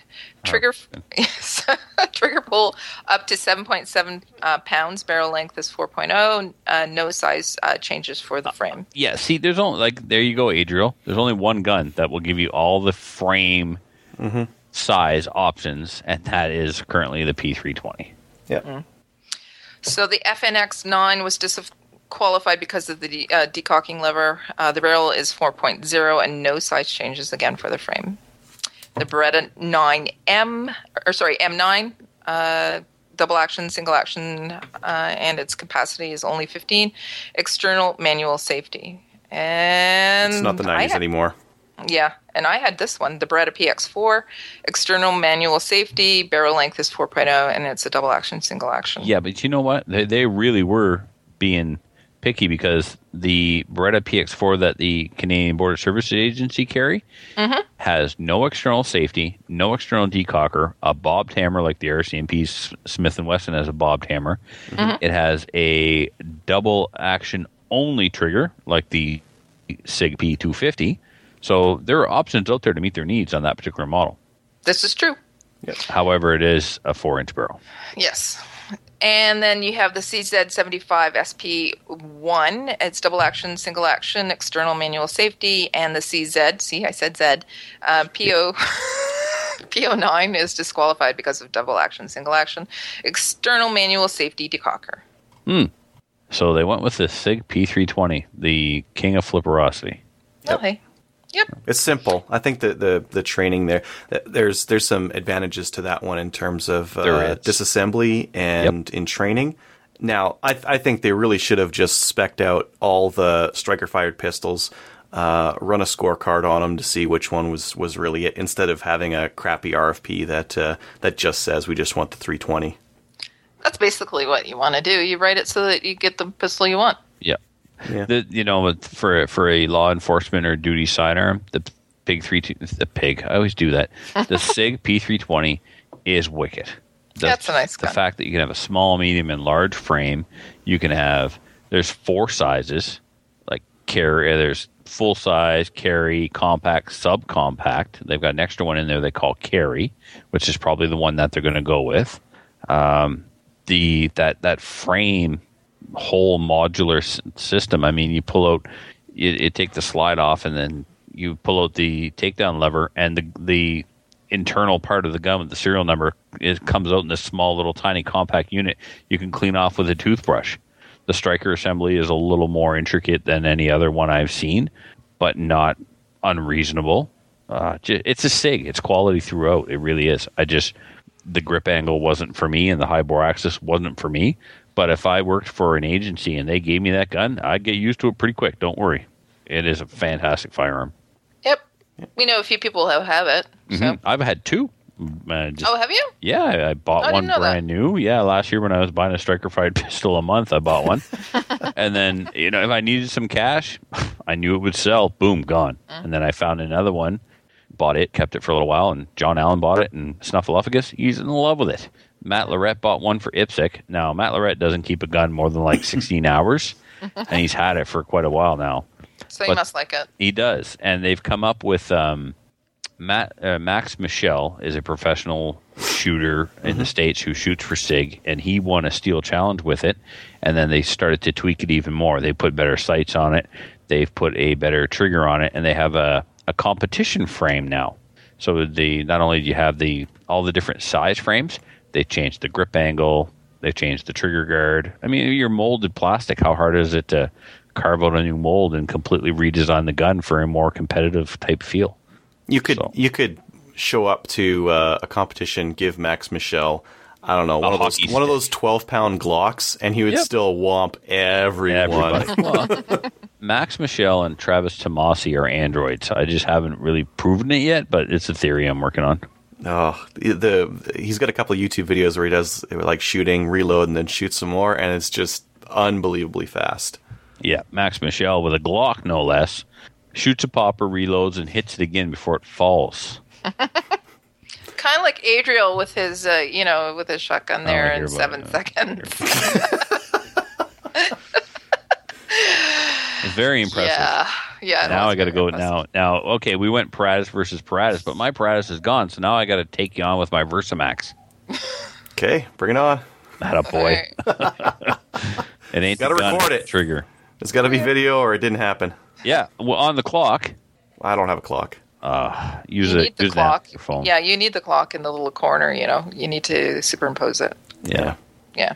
Okay, so if uh, you would like to email us, you can, and actually issue a challenge to Trevor and Adriel on shotguns.